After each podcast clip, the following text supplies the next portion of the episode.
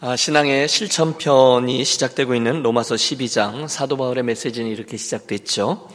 아, 지금까지 복음의 내용을 들은 너희 모든 성도들은 그러므로 이 그러므로란 접속사가 중요하다 말씀드렸어요. 이제 이렇게 살아야 하는데 그 삶은 우선 첫째 지난주의 말씀이죠. 너희 몸을 하나님이 기뻐하시는 거룩한 산제사로 드려 예배하는 삶이고 둘째 각각의 은사를 가지고 주님의 몸부터 섬기는 삶이다. 그게 이제 지난 시간의 말씀이었어요. 그리고 나서 이어지는 14절 오늘 14절부터 어, 마지막 절까지 말씀은 우리 성도들이 가져야 될 인간관계에 대한 것입니다. 뭐에 관한 거라고요? 네, 인간관계입니다. 어, 솔직히 오늘의 이 인간관계에 대한 말씀을 준비하면서 어, 제 마음속에 큰 부담이 있었습니다. 왜냐하면 이 말씀은 저를 포함해서 저와 여러분 모든 사람들의 본성과는 완전히 반대되는 말씀이기 때문입니다. 하지만 기억하세요. 하나님은 늘 우리에게 자비로우시고 늘 룸을 주시고 실수들을 용납하시고 인내하시고 또 받아주곤 하시지만 단 한 가지 아, 사랑에 관해서는 분명한 수준을 갖고 계시다는 것을 말입니다. 여러분 기억하시죠? 내가 너희를 사랑한 것 같이 너희도 서로 사랑하라 이렇게 말씀하셨습니다. 선한 사마리아인의 이야기를 하시면서 가서 너희도 그와 같이 하라 라고 말씀하셨습니다. 내가 너희를 사랑한 것 같이 사랑하라라는 거예요. 수준이 거기 있습니다. 어, 어떻게 그럴 수 있어? 나는 못해. 지레 포기하지 마십시오. 우리들이 중간중간 실패했던 경험, 그것들 때문에 이 말씀에 아예 처음부터 듣지 않으려고 하지 마십시오. 결론 부분에서 제안하겠지만 비결이 있습니다. 주님이 우리에게 사랑하라 말씀하시면서 가능한 일이라고 말씀하십니다. 하나씩 좀 살펴보죠. 가장 먼저 14절은 우리에게 너희를 박해하는 자를 축복하라. 축복하고 저주하지 말라라고 얘기하십니다. 여러분 이 첫 번째 귀절부터 우리들의 본능을 철저히 거스리죠. 우리의 본능은 나에게 악하게 대하는 사람에 대해서 어떻게 하고 싶죠? 우리도 악하게 하고 싶죠. 뺨을 한 대 맞으면 상대의 턱을 날려버리고 싶습니다. 어, 여러분 요즘 어, 이스라엘이 그 옆에 있는 시리아나 다른 나라들에게 대하는 것을 보십시오. 자그마한 것 하나 맞으면 더 큰 것으로 보복합니다. 어, 그들이 그렇게 생각할 수밖에 없어요. 그들이 가지고 있는 그 구약의 율법, 이에는 이로, 눈에는 눈으로라는 말씀을 대하면서 어, 야, 이 사람들이 정말 그렇게 하는구나 생각합니다. 그렇지. 그렇게 한번 본때를 보여줘야 더 이상 꼼짝 못하지. 그게 우리의 본능이에요. 그래서 어떤 분들은요, 오늘 본문의 말씀, 너희를 박해하는 자들을 위하여 축복하라 라는 말씀을 대하면서 구약에 나오는 하나님은 신약에 나오는 하나님과 같은 하나님이 아니겠다. 이렇게 이야기합니다. 어떻게 구약에서는 그렇게 이야기하고 신약에서는 사랑으로 예수님과 똑같은 수준으로 그렇게 대하라라고 말씀하시냐? 아마 다른 하나님이다. 이렇게 얘기하기까지 합니다. 그러나 여러분 이것은 구약적인 상황을 잘 모르는 이들이 하는 얘기죠. 여러분 아십니까? 구약의 상황에서는 눈에는 눈, 이에는 이가 최고의 자비였대요. 당시 사람들은 상대방이 나에게 어떤 피해를 입히면 뭐 예를 들어 그가 나의 이를 부러뜨리면 나는 그의 이를 부러뜨리는 것에서 그치는 게 아니라 갈비뼈 한두 개까지 함께 부러뜨려야 성이 찼습니다. 어떤 이가 내 한쪽 눈을 상하게 하면 이쪽 눈뿐이 아니라 다른 쪽 눈까지 못 쓰게 만들어 놓아야만 분이 풀렸다는 거예요. 오늘 아침에 말씀이 무시무시하죠. 예. 지금 이스라엘이 다 그런 식으로 하는 거예요. 이게 우리들의 본능입니다. 그러므로 구약에서 하나님이 정해 놓으신 말씀은 우리의 복수 심리를 아시는 하나님께서 복수의 한계를 정해 주신 거죠. 더 이상 여기까지만. 그런데 예수님의 오심에 따라서 이 원칙이 바뀌죠. 이제는 눈에는 눈, 이에는 이가 아니라 오히려 그들을 사랑하고 선대하고 너희를 박해하는 이들을 축복하라는 거예요. 우리를 격려하거나 부탁하거나 설득하지 않으세요. 오히려 우리의 생각 자체에 혁명을 일으키는 완전히 접근 방법이 다른 말씀입니다. 주님께서는 저와 여러분에게 새로운 방법을 주셨어요. 나에게 악하게 행하는 원수와 핍박자를 어떻게 하라고요? 축복하라는 거예요. 오, 뭐라고요? 우리는 모두 의아합니다. 그러나 하나님의 뜻은 분명합니다. 예수 믿고 은혜 받은 사람은 마땅히 이렇게 살라라는 말씀입니다. 예수님께서 마태복음 5장에서 이렇게 하신 말씀을 기억합니다. 또 내 이웃을 사랑하고 내 원수를 미워하라 했다는 것을 너희가 들었으나 나는 너희에게 이르노니 새로운 거죠. 너희 원수를 사랑하며 너희를 핍박하는 일을 위하여 기도하라. 여러분, 나를 못 살게 구는 사람을 위해서, 그를 위해서 나도 그렇게 똑같이 행하고 저주하는 게 우리의 마땅한 본성인데, 주님은 우리에게 오히려 그들을 선대하고 기도하라는 거예요. 그러고 나서 주님은 실제로 십자가에서 당신을 핍박하는 이들을 향해서 주님을, 어, 하나님께 기도하죠. 아버지여, 저들의 죄를 용서하여 주옵소서. 여러분, 우리 안에 질문이 생깁니다. 왜 그렇게 해야만 합니까? 그때 주님이 말씀하세요. 너를 위해서다라는 거예요. 따라해 주세요. 너를 위해서. 이유가 있습니다. 너를 위해서라는 거예요. 아니, 이게 가당키나 한 얘기입니까? 나를 핍박하는 자, 나에게 못되게 구는 일을 위해서 기도하라고요? 여러분, 우리 누구나 그렇게 생각할 수 있습니다. 그런데 잘 생각해 보세요. 그건 우리를 위한 거라는 거예요. 누가 보면 10장에 보면 예수님께서 70명의 제자들을 파송하시면서 놀라운 말씀 하나를 주시죠. 어느 집에 들어가거든 먼저 말하되 이 집이 평안할지어다 하라. 이렇게 말씀하십니다. 왜요? 만약에 평안을 받을 사람이 거기 있으면 너희의 평안이 그에게 머물 것이요. 그렇지 않으면 그 평안이 어떻게 돼요? 너에게로 돌아온다는 거예요. 와, 조금 뚱딴지 같지만 축복부터 하라는 거예요. 왜냐하면 그게 우리가 수지 맞는 장사기 때문이라는 거죠.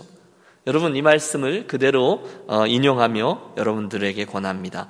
좋든 싫든 남들에게 축복부터 하는 저와 여러분이 되시기를 바랍니다. 아, 남을 축복하는 거예요. 축복합니다. 하나님이 잘해 주실 겁니다. 잘 되시길 바랍니다. 왜요?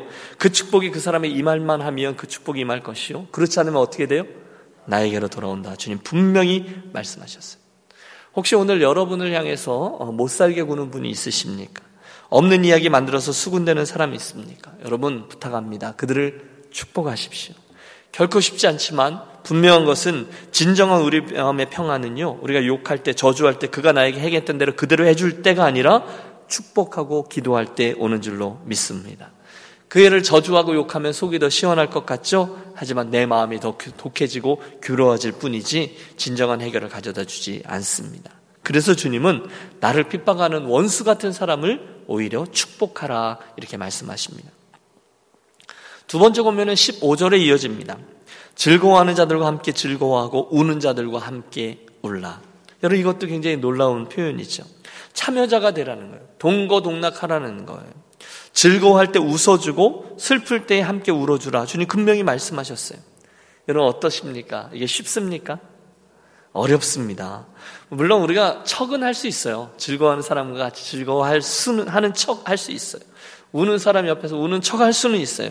그러나 정말로 컴패션을 가지고 그들과 함께 웃고 우는 것은 결코 쉽지 않아요. 그런데 둘 중에 뭐가 더 쉽고 뭐가 더 어렵습니까? 남이 슬플 때 함께 위로하며 슬피 울어주는 것은 비교적 쉬워요. 그런데 남이 뭐가 잘 됐어요. 그때 함께 즐거워해 주는 건 어때요? 그렇죠. 우리들의 본성입니다. 시기심이 있습니다. 그게 있어서 남을 잘 축복하지 못하고 경쟁합니다. 그러나 그러면 안 되는 거죠. 사랑하는 유년 가족 여러분, 남이 안 되는 것에 대해서 함께 울기도 하시지만 남들이 좀 더 노력하는 거죠. 남들이 잘 되는 것에서 함께 웃어줄 수 있는 넉넉한 그리스도인들이 되시기를 바랍니다. 함께 웃고 함께 울어라. 두 번째 원면이에요. 세 번째는 16절입니다. 서로 마음을 같이하여 높은 데 마음을 두지 말고 도리어 낮은 데 처하며 스스로 지혜 있는 채 하지 말라. 여러분 우선 저는 이게 채 하지 말라라는 말씀이 눈에 띄어요. 가식이라는 거죠. 잘나지 않았는데 잘난 채 하는 거예요. 그러면 다른 사람 그게 또 거슬립니다. 그러다 보면 서로 간의 마음을 같이 할 수 없어요. 서로 마음을 같이 하여 겸손하라는 거예요. 높은 데 마음을 두지 말고 낮은 데 처하라는 거예요. 여러분 겸손이 참 어렵죠.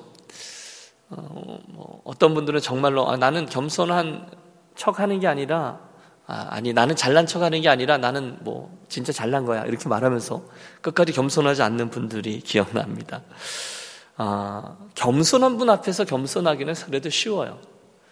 그죠? 그런데 겸손하지 않고 교만한 분 앞에서 겸손하기는 굉장히 어렵습니다. 뭔가 그의 약점을 탁 드러내서 목을 탁 꺾어놔야 속이 시원할 것 같습니다. 그런데 주님은 말씀하십니다. 도리어 마음을 같이 하여 서로 간에 잘난 척하지 말고 겸손하라라고 말씀합니다. 하나님 명령이니까 우리가 분명히 씨름해야 되는 거죠.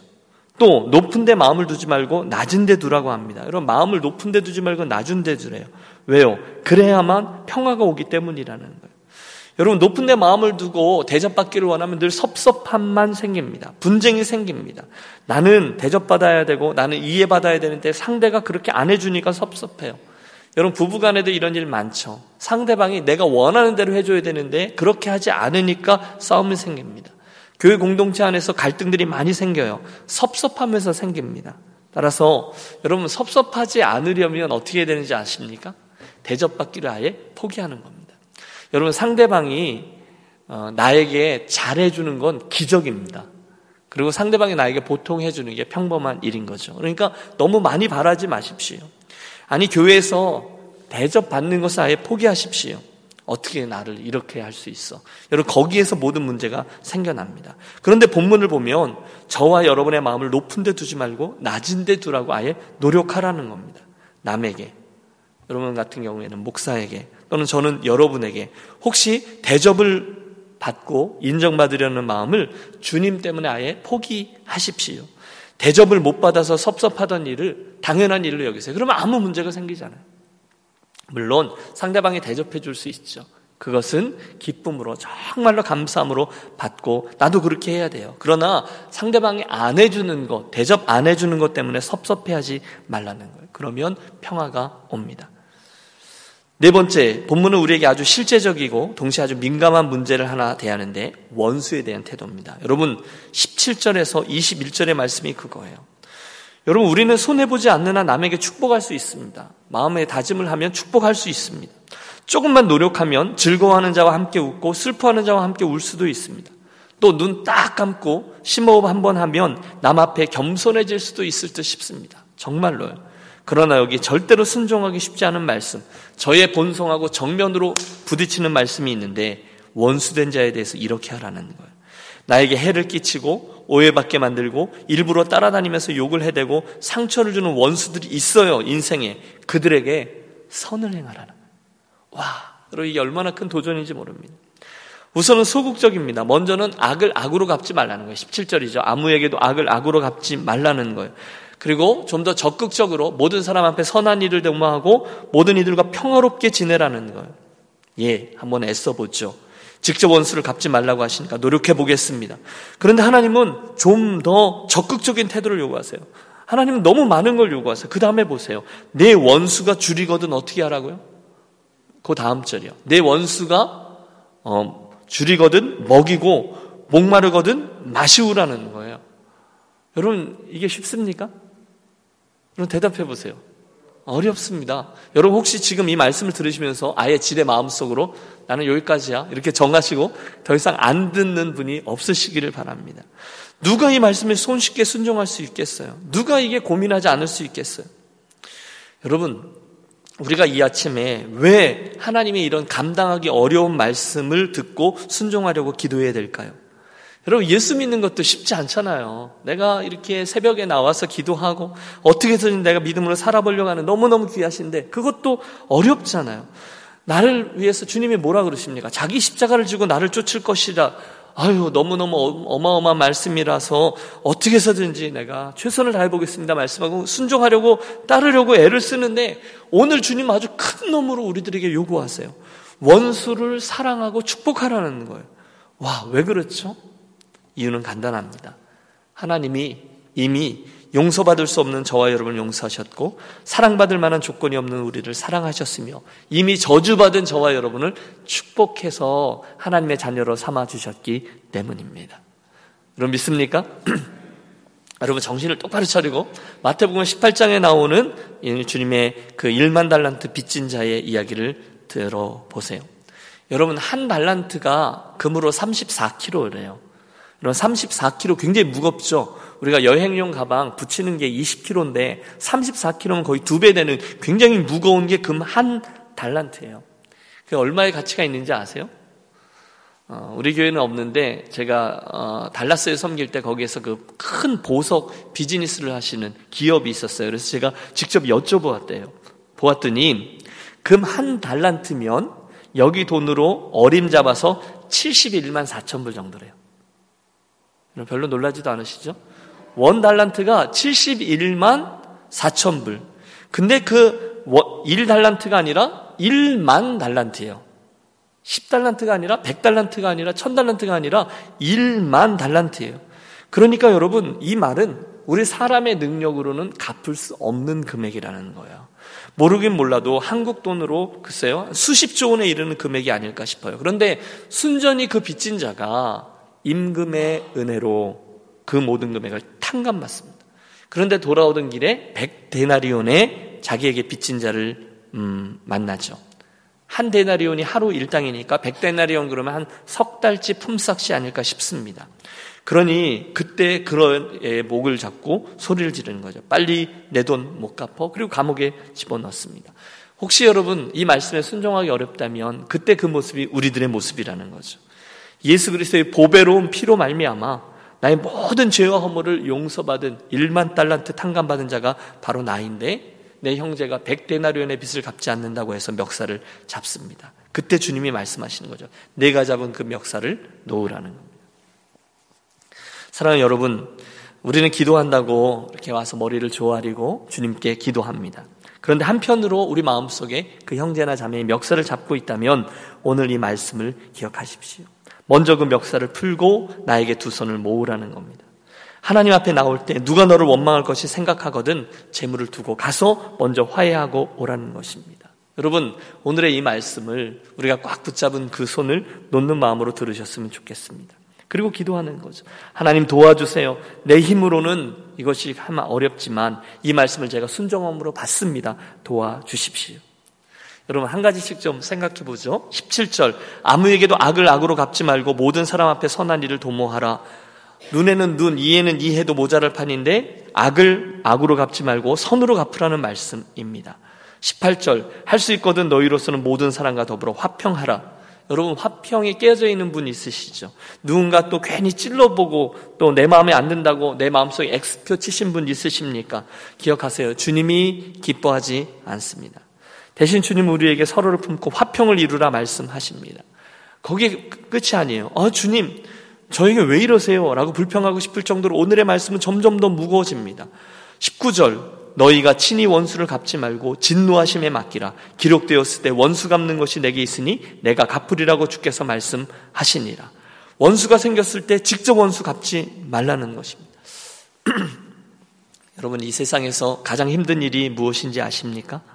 그것은 사실은 원수 갚는 일이죠. 복수하는 일입니다. 누군가 나에게 못되게 행한 이에게 내가 되로, 어, 말로 갚아주려고 할 때, 여러분, 우리는 그 분한 일을요, 계속해서 되뇌어야만 합니다. 마음속에 복수심이 꿇게 해야 됩니다. 공격적으로 우리의 태도를 바꿔야 됩니다. 계속해서 그 사람이 나에게 악한 일 한 것을 되뇌어야 합니다. 여러분, 그러나 로미오와 줄리엣 이야기를 아시죠? 결국 로미오와 줄리엣 두 가문 사이에 일어났던 복수가 공평히 끝나든가 그렇지 않습니다. 복수는 더 큰 복수를, 원수 갚는 일은 더 큰 원수 갚는 일을 일으키고 맙니다. 이게 우리가 가지고 있는 복수의 한계예요. 창세기 4장에서 가인이 아벨을 쳐 죽였을 때 하나님이 가인의 이마에 표를 주셨습니다. 누구에게도 가인에게 손대지 말라는 거예요. 왜요? 가인을 심판하는 일은 하나님의 일이고 사람이 손대기 시작하면 문제가 걷잡을 수 없기 때문에 그렇습니다. 심판하는 일, 복수하는 일은 하나님이 하시는 일이에요. 어느 누구도 그 일을 대신할 수 없어요. 그래서 하나님은 우리에게 말씀하는 거죠. 악역은 내가 할게. 너는 그 원수를 위해 기도하고 축복하라. 여러분 이 말씀을 그대로 듣고 순종하는 저와 여러분이 되시길 이 아침에 권합니다. 이 아침에 혹시 저와 여러분의 마음속에 서운한 사람, 아니 더 나아가서 미워하는 사람 있으십니까? 하나님께 맡기시기를 바랍니다. 그리고 그 하나님께 기도하시기를 바랍니다. 여러분 이 아침에 정말로 그렇게 하는 거예요. 오리를 가자면 심리를 가주시고 오른편 뺨을 치면 왼편 뺨을 내놓는 것입니다. 왜요?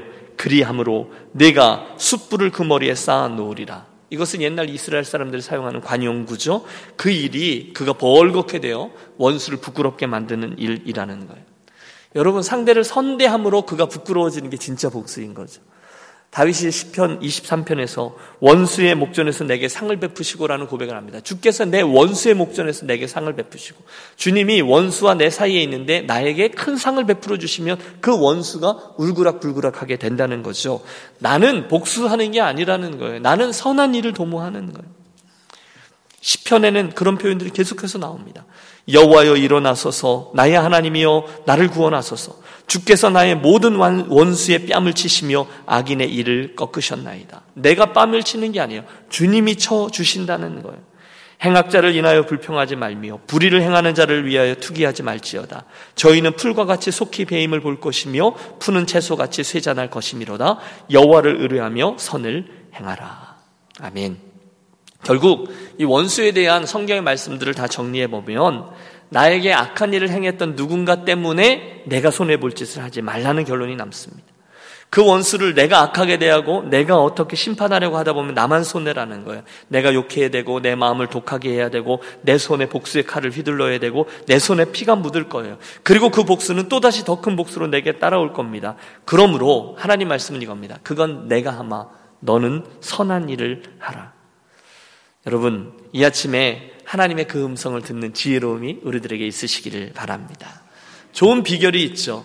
요셉의 모습을 따르는 겁니다. 그의 일생에 일어났던 모든 힘든 일들을 하나님께서 허락하신 일, 하나님의 섭리라는 시각으로 바로 볼 때 그는 형들에게 복수하지 않을 수 있었고 오히려 그 형들을 축복하고 그 형들마저 하나하나가 이스라엘의 든든한 기둥으로 지파를 세우는 이들로 이끄는 그런 축복된 삶을 살 수 있었습니다.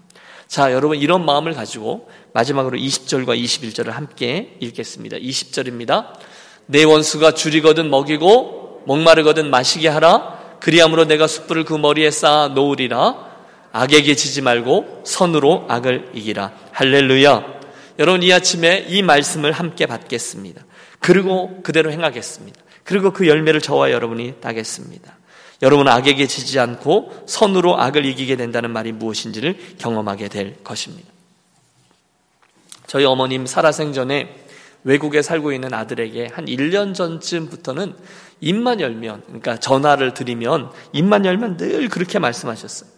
얘야, 그렇게 아웅다웅 하면서 살지 말아라. 늘 이렇게 말씀하셨어요. 금방 지나가는 게 인생이란다. 너무너무 허무하단다. 그저 하나님 말씀 잘 듣고 사람들 많이 많이 사랑하면서 그렇게 살지 안달복걸하면서 살지 말아라. 뭔가가 저에게 있어서 좀 아, 안달복걸하면서 사는 거 정말 죽을 등 살등하면서 사는 모습이 이렇게 안타까우셨던 것 같아요. 드리는 말씀은 이겁니다. 한 번밖에 없는 인생, 금방 지나가는 우리들의 인생인데 우리 여기까지는 다 동의하실 거예요. 그런데 아웅다웅하면 살지 않아도 되는 인생을 가슴에 하늘 품고 누구를 미워하면서 복수의 칼을 나를 갈면서 그렇게 사는 것은 비극이라는 거예요. 그러다가 갑자기 주님 앞에 설 것인데 얼마나 부끄러운 삶이 될 것입니까? 그러므로 여러분 이 아침 우리 함께 이 말씀을 대했는데요. 잘 되든 안 되든 우리 또 한 번 새롭게 시작해 보겠습니다. 저와 여러분에게 잘못한 사람이 있을 거예요. 아니 악질로 못되게 한 사람이 있을지 모르겠어요. 지금 오늘의 이 말씀을 나눌 때 여러분 마음속에 떠올랐던 그 분들이 있을지 모르겠어요. 그때 여러분 이 아침에 우리 손을 모으고 진심으로 그분들을 위해서 한번 축복하며 기도하겠습니다. 그 미움과 또 복수의 마음을 하나님께 올려드리십시오. 그러면 주님이 약속하신 대로 그분께서 저와 여러분의 평강의 복을 허락해 주실 줄로 믿습니다. 할 수 있거든. 너희는 모든 사람으로 더불어 평화하라. 여러분 여기에 제외가 없어요. 모든 사람으로 더불어 평화하라는 거예요. 이 말씀 이 아침에 사모하고 그대로 순종함으로 하나님 주시는 우리 인생의 가장 귀한 축복, 평화의 복을 받아 누리는 저와 여러분이 되시기를 축복합니다. 기도하겠습니다. 하나님 아버지,